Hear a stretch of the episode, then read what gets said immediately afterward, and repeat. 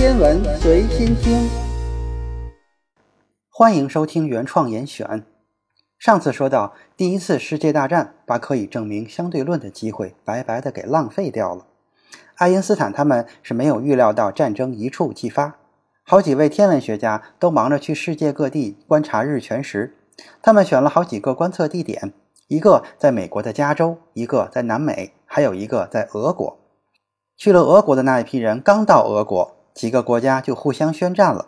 俄国人一看这帮家伙带着稀奇古怪的观测仪器，有的还扛上了长枪短炮，还有照相底片。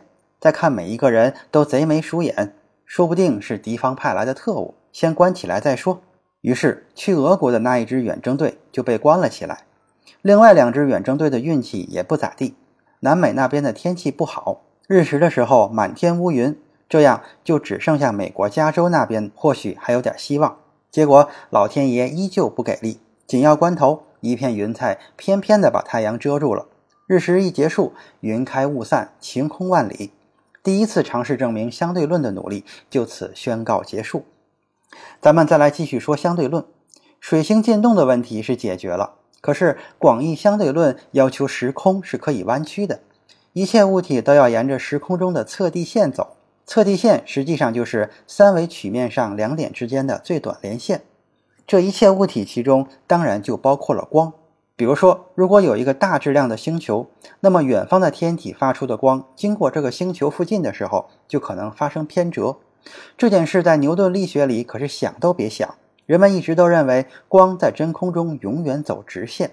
不过，如果我们把牛顿引力公式和狭义相对论放在一起，其实也可以预言光线的弯曲。狭义相对论的智能方程说质量就是能量，那也可以说能量就是质量。光没有静止质量，但是可以有能量。如果我们强行用光子的能量除以光速的平方，也可以得到光子的运动质量，就是光子的动量。光子这个时候就好像是一个有质量的物体一样，有了质量就可以被吸引。牛顿引力理论就足以让光偏转了。那还要广义相对论干什么呢？爱因斯坦就是如此幸运。广义相对论预言的光线偏转是牛顿引力加上狭义相对论预言结果的两倍。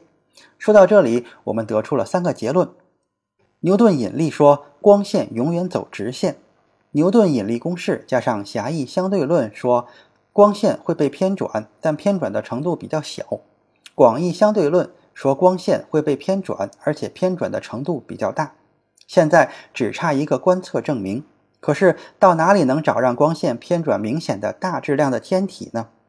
月亮倒是经常跟星星在一起，但是月亮的引力不足以偏转星光，效果根本看不出来。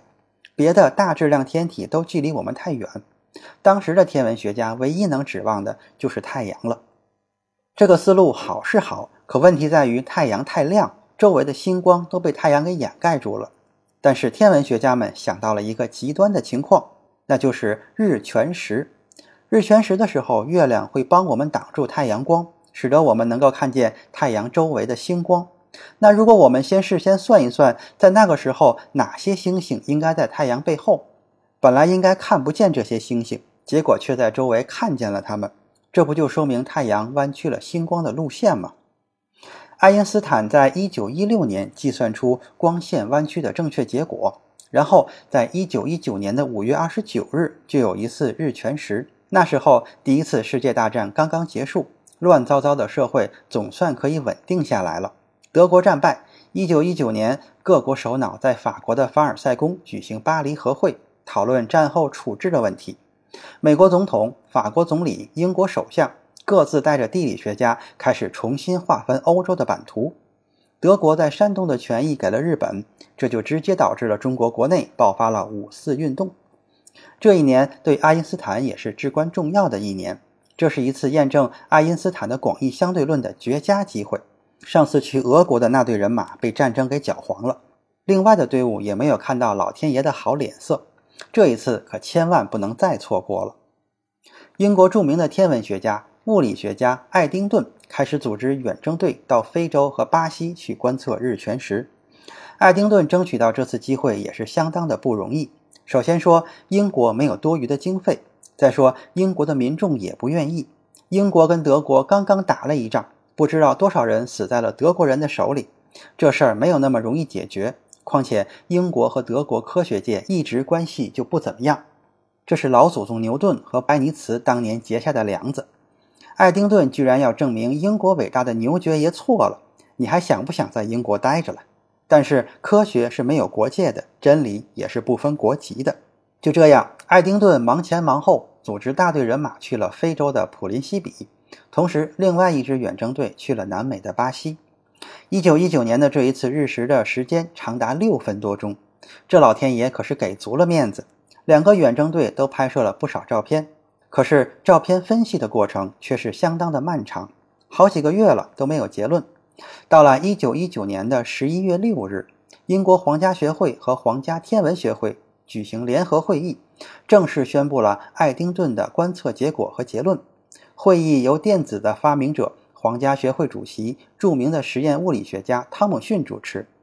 在巨幅的牛顿画像面前，非洲观测队的领队戴森报告了观测结果。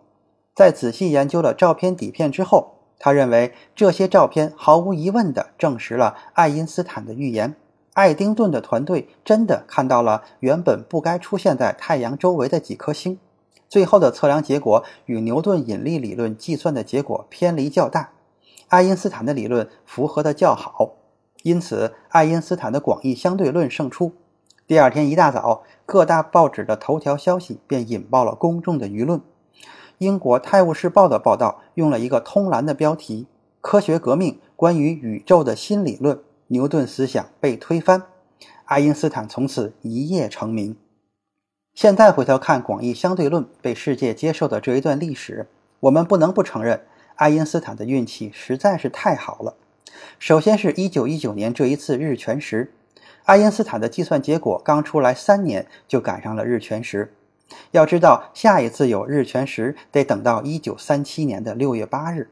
如果爱因斯坦动作稍微慢一点，或者爱丁顿未能促成这次观测，相对论搞不好就要再等上足足十八年才能被人们接受。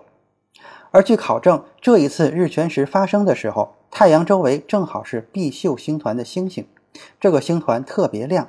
等到下一次，还不知道有没有这么强的星光让天文学家们观测呢。更巧的是，爱丁顿选择的这两个观测地点，在日食发生前后都是下雨的天气。巴西那个地方在日食当天的早上还是多云，可是，在日食发生前一分钟，天空中太阳那个位置的云居然散开了。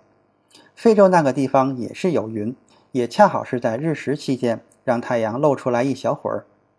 不论如何，爱因斯坦配得上所有的这些幸运和荣誉。但是，爱因斯坦最大的幸运是他生在了那个时代的欧洲。天文学家之所以能够在1856年发现水星的进动，这个时候是我们大清咸丰的六年，是使用了从1697年，就是大清康熙三十六年到1848年150年的水星活动记录。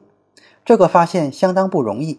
水星的轨道几乎就是一个圆形，那些古代的天文学家首先得准确地判断出这个椭圆的长轴在哪里，然后还得记录这个长轴的变化。记录长轴的变化之后，他们还能精确地计算出金星和地球引力对水星轨道的影响，最后得到一个非常非常小，但是无比坚定的跟牛顿力学的差异。